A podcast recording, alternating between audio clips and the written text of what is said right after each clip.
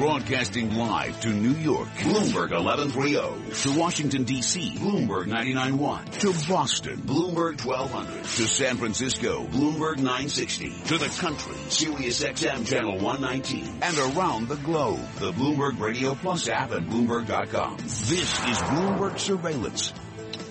Good morning. It is 8.30 on Wall Street. I'm Michael McKee along with Tom Keene. We are not on Wall Street today. We are in London, the first of a week-long uh, series of shows on the Brexit referendum.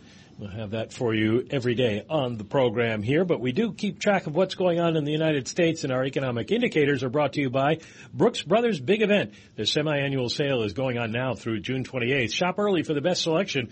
Visit brooksbrothers.com to shop the entire collection or find the location closest to you, which you can do because you're not going to miss anything in the economy. There are no economic indicators but today. It's a busy week. We do have uh, Neel Kashkari, the Minneapolis Fed president, giving some uh, remarks on the banking system, and then tomorrow. A, uh, a person named Yellen, you may have heard of her. Yes. She goes up to Capitol Hill. Her uh, semi-annual testimony on monetary policy and uh, the economy otherwise known as the, uh, formerly known as the Humphrey Hawkins Report. It was brought forward by about a month because um, your representatives in Congress want to leave Congress early this year to get out onto the campaign yeah, trail. Yeah, and uh, if if it were at its normal time in about the third week of July, it would be conflicting with the presidential nominating yeah, conventions. So um, we get Humphrey Hawkins tomorrow. Uh, risk on very quickly before we get to Ms. Swonk. Mike, I'll let you uh, uh, bring in Diane uh, to talk about the U.S. economy. Let me frame sterling. Sterling went in the latest bout of a Brexit from a 147.28, 147.16, all the way down near 140.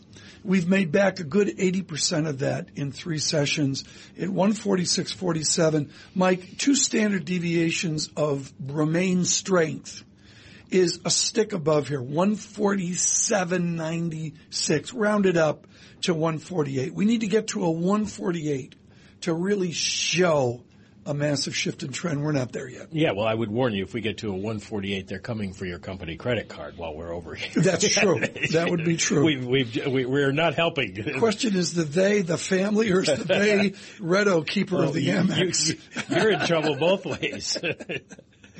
Diane Swonk is in Chicago. She's not over here in London spending money, uh, but hopefully she's stimulating the U.S. economy. Of course, she's the founder of DS Economics. She joins us now. Uh, Diane, it's an interesting week because we do get an early look at what Janet Yellen thinks, but we get this just a week after she told us what she thought la- after the, the Fed vote. Um, is there anything she can say that will satisfy anybody about anything at this point? Uh, that's a good question, Mike. I mean, unfortunately, I think Janet Yellen is in a painted herself into a very difficult corner. At this moment in time, clearly the Brexit vote did weigh heavily on the Fed, and uncertainties about what growth abroad meant weighed heavily on the Fed. But there's also a real credibility issue going on. She had, you know, we had Bullard out last week saying, you know, he sort of put his one one and done for the whole rate forecast because he doesn't think the rate forecasts are very useful. That rebellion um, within the Fed too about the dots. I'm on a dump the dots campaign because I don't think they're very useful anymore. I think they've lost their use, but I think that credibility issue is one in an election year where people's emotions are already high. It's going to be tough for her on the Hill this week. Yeah, um, members of Congress. I mean, if they want to be rude, they can point out that the Fed has had a very hard time uh, coming up with an economic forecast. That's how they get on TV. Remember that? that I, I, was being polite about aisles, it. I know. Both sides of the aisles have been very rude to Yellen. Very when, when, they when they are rude, we we can hope that the rude. comedy yeah, we're seeing. Is an assumption. Yeah, we're seeing a, a little bit better attitude here in uh, in the UK. Uh, maybe that will transfer across the pond. But uh, when they get up there and ask her questions uh, and say, "Why can't you ever get your forecast right?" What does she say? I think this is the time where she needs to start saying, you know, they, the Fed needs to pivot from data dependence, which includes forecasts, and say we're doing the best we can. The world's an uncertain place, and at the end of the day, the Fed is reacting the best they can to incoming information. They're not um, to be able to manage expectations, it's already been clear they've been unable to manage market expectations because, frankly, the ma- market has been better than the Federal Reserve at predicting what the Fed would do. And it gets a, brings in an issue of credibility. It's not that necessarily the Fed is always wrong, although they have been consistently under forecasting their ability to raise rates. And that's critical because when you tell the markets and Congress that you think you're going to raise rates and then you don't, it comes back to haunt you. And I think the Fed needs to get away from what they had hoped would be forward guidance. Right. And I think that's a critical issue. Communications are not at their best right now anywhere. And I think we've seen that. The political environment around the globe is heated, and that's not productive. Yeah. What we need to do is rank things, rank things down a bit, ratchet things down a bit, and that includes what we expect of the Fed in terms of, you know, they're not some ivory tower, and they don't have all the answers. Diane, um, we're, we're totally focused on those international political events here in London. I'm uh, interested in what no one's expecting, which is a breakout. Uh, I sound like Jim Morrison of the Doors. Breakout to the other side. The idea of the Atlanta GDP index or something else breaking out of that 2.6, 2.7 percent range. Is that on your radar? That things could you know, become simply more optimistic? I, I wish it was right now, um, and boy, would I love to be wrong. Um, I think we're ca- unfortunately caught in about a two to two and a quarter percent run. We're going to snap back in the second quarter, but we've got this really bad seasonal pattern mm. that's gone on for a long time, with a weak first quarter, then feeding our fears of what the second quarter is going to look back, and it comes back in the second quarter, and then we slow down again. And I think the reality is that we are dealing with an economy. You know, I, I just wrote a piece saying it was no joyride. Right. Uh, I'm from Detroit, and you know, what do I feel about the economy. It's like it's like recovering after a multi-car crash. Our car is fixed, our, our wounds have healed, but the trauma is still there, and that's global in scope, and that's the part that we okay. need to deal with. And policy, our doctors in Washington haven't helped much with that. Right. Let's come back with Diane Swonk, DS Economics. Lots to talk about on the American economy, including her Chicago Cubs. Uh, futures up 27. Dow futures up 216. This hour of surveillance brought to you by Volvo Cars White Plains. Visit VolvoCarsWhitePlains.com. Here's Michael Barr with news headlines. Mike, Tom, thank you very much. The Senate will hold procedural votes today on four gun control provisions. It comes more than a week after a massacre at a gay nightclub in Orlando, Florida. Meanwhile, the first inside look at the shooting will come today when the FBI releases a partial transcript of the conversations between the gunman within the Pulse gay nightclub and Orlando police negotiators. Federal investigators have been promising more insight into the tragedy that killed 49 people and wounded 53 others. The Southwest is under a stifling heat wave. Dr. Eric Nastro at California's Northridge Hospital says people have to stay safe in the dangerous triple digit temperatures. You want to do your best to basically avoid uh, staying in the sun if possible. You want to hydrate, and if you anticipate doing any physical exertion outside or being outside in the hot sun, you want to hydrate early and often. In Phoenix, it hit 118 degrees yesterday. A solar plane is another step closer to reaching its historic goal of circling the globe. The Solar Impulse 2 aircraft took off early this morning from New York's Kennedy Airport to begin a four-day trip across the Atlantic Ocean. The plane is scheduled to land in Seville, Spain. Global news 24 hours a day, powered by our 2,400 journalists and more than 150 news bureaus around the world. I am Michael Barr. Mike, Tom? Thank you, Michael. Time now for the Land Rover Parsippany Bloomberg NBC Sports Update with John Stashow. Thanks, Mike. Cavs and Warriors went to last night's Game 7 having scored the exact same number of points over the first six games, but none of those six were won by single digits. Game 7, finally a close game, tied in the final minute. Kyrie Irving hit the big shot, and the Cavs won 93 to 89, led by LeBron James, 27 points, a triple double, big block late in the game with the score tied. Draymond Green led the Warriors with 32, but Steph Curry and Klay Thompson together made only a third of their shots. Golden State, after coming back from 3-1 down in the West Finals, the first to ever blow a 3-1 lead in the NBA Finals, lost two straight at home. They only lost two home games all regular season. Cavaliers, first to win a finals game seven on the road since 1978. The championship, the first for Cleveland in any sport since 1964. The parade is Wednesday. Dustin Johnson took off controversial one-shot penalty ruling, won the U.S. Open at Oakmont by three shots. Johnson gets his first major after having finished in the top 10 11 times, including being a runner-up at last year's Open. Yankees unable to complete the four-game sweep in Minnesota, beaten by the Twins 7 to 4 to again drop back under 500. Nathan Eovaldi couldn't hold the lead. Brian McCann homered twice in the loss. Mets never in it, lost 6 nothing to Atlanta, had just one hit off Julio Teheran, an embarrassing home sweep to the lowly Braves. The Bloomberg NBC Sports Update. I'm John Stashower. John, thanks so much. Michael McKee, have we yet to speak about the powerhouse of the West, the San Francisco Giants? Uh, Eight are, in a row, 629 ball. They are playing very well, and it it just uh, raises the question. I mean, obviously, it's a long way to go, but they have won every other World Series for the last six years, and this would be their year again if that were the to retro. hold. I may have to break out the new Giants baseball cap. I mean, the retro jerseys, Jake Peavy, among others, donning them. They're gorgeous. I mean, we have a plethora. The Cubs, the Oh, Red we've got to Sox, the Nationals, yes. The Giants. Baseball up. is upon us. From London on baseball, Bloomberg surveillance. The Sports Report and Tom's comments brought to you by Land Rover Parsippany. If it's in your nature to cast off the everyday and seek adventure, the Discovery Sport was built to help your search. Visit LandRoverParsippany.com or 1-800-FIND-4WD. Land Rover, above and beyond. Global business news 24 hours a day at Bloomberg.com, the Radio Plus mobile app, and on your radio. This is a Bloomberg Business Flash.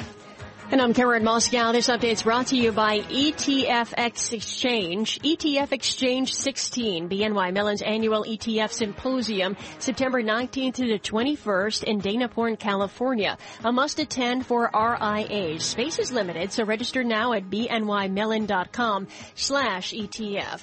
Dell agreeing to sell its software unit to buyout firm Francisco Partners Management and the private equity arm of activist investor Elliott Management and Federal Mogul Holdings' largest shareholder, activist investor Carl Icahn, raising his offer to buy the remaining 18% of the auto parts maker. Icahn Enterprises raising its bid to $8 a share from the $7 a share offered in February. Global equities are rallying, the pound strengthening the most since 2008 on signs the campaign for the UK to stay in the EU is gaining momentum. We check the markets every 15 minutes throughout the trading day on Bloomberg. S&P E-mini futures up 26 points, Dow E-mini futures up 217, NASDAQ E-mini futures up 56, the DAX in Germany's up 3.7%. 10-year Treasury down 14.30 seconds, the yield 1.65%. Yield on the two-year 0.71%. NYMEX crude oil up 1.8% or 88 cents to 48.86 a barrel. COMEX gold is down 7 tenths percent or $9.30 at 12.85.50 an ounce. The euro, $1.1348. The British pound, $1.4642. And the yen, 104.50. That's a Bloomberg Business Flash. Tom and Mike. Hey, Karen, uh, thanks so much. From London, it is 848 on Wall Street. The following is from Bloomberg View. Opinions and commentary from Bloomberg columnists. I'm Paula Dwyer, an editor with Bloomberg View. Donald Trump says Muslim immigrants, and even their second and third generations, are unwilling or unable to integrate into American society. The evidence for such a sweeping statement is hard to come by. The U.S. Census Bureau is barred from asking about religious affiliation. Other surveys, however, such as those done by the Pew Research Center, fill in some of the blanks, and they tell us that Trump is just plain wrong. Muslims arrive in the U.S. with higher education and income levels than other immigrant groups and are assimilating at about the same pace. Their integration also happens faster in the U.S. than in Europe, those surveys show. In one important area, Muslim assimilation is exemplary. A higher percentage become American citizens than other immigrant types, 70% versus 50%. Not only is Trump wrong, his words are dangerous if they encourage violence or discrimination. If employers refuse to hire Muslims, or if neighbors shun them, he may be slowing down the integration he so desires. Donald Trump needn't worry that Muslims will be any more dangerous to the U.S. than his German-born grandparents were more than a century ago. I'm Paula Dwyer, an editor with Bloomberg View. For more Bloomberg commentary, please go to BloombergView.com or ViewGo on the Bloomberg terminal. This has been Bloomberg View. And Bloomberg View commentaries can be heard hourly weekdays on Bloomberg Radio. Michael McKee and Tom Keene in London. In Chicago, Diane Swonk, DS Economics. Diane, in one or two or three conversations in these interviews that we do, you can hear little nuance is the difference between Europe and America. The laureate Christopher Pissarides was on today with huge value. He is asking his United Kingdom to not leave the EU out with a letter from 10 economists today in support of Prime Minister Cameron. But in the discussion, Professor Pissarides made real clear that Eastern Europeans do the help in the United Kingdom. We don't say that in America. We have a different language, a different discussion of our deciles of income. How are our lower deciles of income do, doing? The bottom decile, the minimum wage, and the group above them. Well, certainly they've not been doing well, and we have income inequalities and um, a lack of education in some areas within both the U.S. and Europe that is part of where this debate is coming from and the frustration we're seeing. Sort of correlation does not apply causality, but people want state scapegoats, and they look to their immigrant populations as a scapegoat because they tend to be self-chosen and more educated and come in, and there is that tension there. On the lower um, end of the wage um, spectrum, what we are seeing is there has been a movement up um, at the state and local level. Minimum wages have finally hit a tipping point in very large population areas and very large population states, and we've seen an acceleration in those wages um, at the very lowest rungs. It doesn't mean they're going moving up rapidly enough to say pay for themselves um, in the way that they'd like to live in a middle class income style. That's not where they're going, but they are moving up. What I worry about is the next wave, which is structural in nature, and that will be um, what I'm likening to the restructuring in manufacturing, the restructuring in retail, the move to the hybrid of bricks and clicks, and the move away from bricks in general. A lot of the real estate in the retail sector, you're going to see a lot of people currently employed in retail lose their jobs. Now, many people may correlate that with the higher minimum wage. That is not really what's going on. We have a secular yeah. change in retail that I think is very important to watch going forward as well. Well, what happens uh, to the economy? I mean, we've seen this globalization angst develop in the United States uh, in in a great measure on the back of the manufacturing job losses we've seen. Now you start to add retail uh, into that, then uh, the American people get where do they go from there?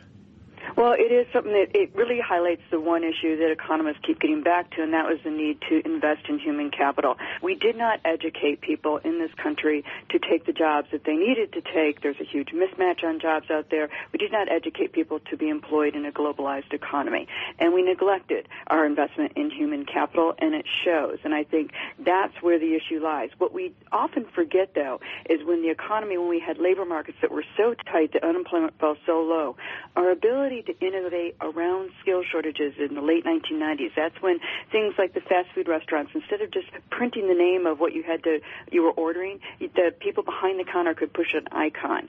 The ability to innovate around those skills levels, they didn't even have to know English to take an order. All they had to do was punch a picture of something to take an order. That is what we've not seen of late, and I think that's the next step. Is not only do we need to invest in human capital for the long term, in the short term, we're one of the few countries in the world world that has shown a, a capability to actually innovate around people's own skill shortages and keep them employed. And I think the ability, we all know how to use a smartphone now. And that doesn't matter what income strata you're in or what educational level you're in. And that gives us an opportunity to move to the next level without destroying all the jobs out there, just creating new jobs in different areas with an ability to innovate around the fact that they don't have maybe all the skills that they once mm. needed for those jobs on January 20th or January uh, 21st, uh, President Clinton or President Trump calls you up and says, Diane, I need a chief economic advisor, somebody to run my council uh, uh, of economic advisors, and I want from you one thing we can do, one thing we must do to break out of this uh, new normal low growth path. What would you recommend? Well, there's no one silver bullet, or we would have already shot it, but fiscal policy has been neglected. Corporate tax reform, low-hanging fruit, bipartisan support. Income tax reform, also low-hanging fruit needs to be done. We need to get through this. But more importantly, we need to invest in infrastructure and to do it when interest rates are still low in the United States to come up with a fiscal plan. We've already had them out there.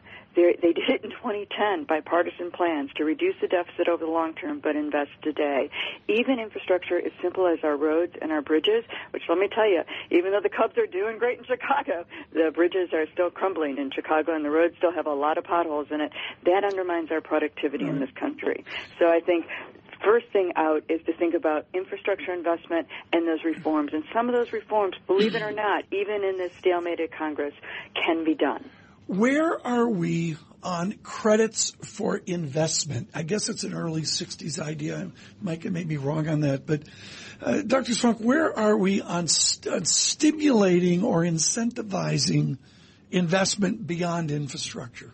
Well, you know, that's where the tax code had gone, and it's one of the reasons why we're not uncompetitive now is because of all the deductions we put in to stimulate investment. We had to raise tax rates so that they're no longer competitive with the global economy. And so I think one of the things we do need to do, and we've seen businesses sign on this as well, the Business Roundtable in Washington, John Engler, who's head of that, who I know, they are now behind this as well, is eliminating and decomplicating, taking the complications out of the tax code and all those specific incentives incentives and making it cleaner so we make economic decisions going forward without all the sort of special, once you start putting those incentives in, unfortunately too many special interest groups get involved and they become distorted incentives. And I think the other side of the game is what we've seen in the, the individual tax structure. We do know it's not bad to have lower capital gains tax rates. It's not bad to have lower dividends tax rates. We want that in investment. However, it is bad when people aren't engaging in investment or when returns are so low that that companies are buying back stock and issuing mm. dividends to satisfy people in their search and their reach for yield rather than investing in their own company. And I think that's where we're at. Diane Swonk, thank you so much. Greatly appreciate it this morning from uh, Chicago. Look at the It was, it was, nice, Mike, to get away from Brexit Remain for a bit. We should uh, we should yeah. point out that the Ricketts family did take advantage of low interest rates to rebuild infrastructure. They've rebuilt Wrigley Field. I mean, they're in the process of uh, bringing it up to uh, yeah. 20th century standards, and then they can work on the 21st. In, in a shout out to any of you worldwide that want to see a rebuild, I would wander down Yawkey Way what they have done always to rebuild, comes back to the Red Sox. What they have done to rebuild Fenway Park's got to be the example for any sports stadium in the world. Well, you like you love to see you know the Red Sox and the Cubs are the oldest stadiums in Major League Baseball, and instead of replacing them, they had the courage. Eh, courage kept them. Yeah, to do it. We are in London, waxing nostalgic on Major League Baseball. Michael McKee and I all week. Hope you enjoy it. Bloomberg Surveillance.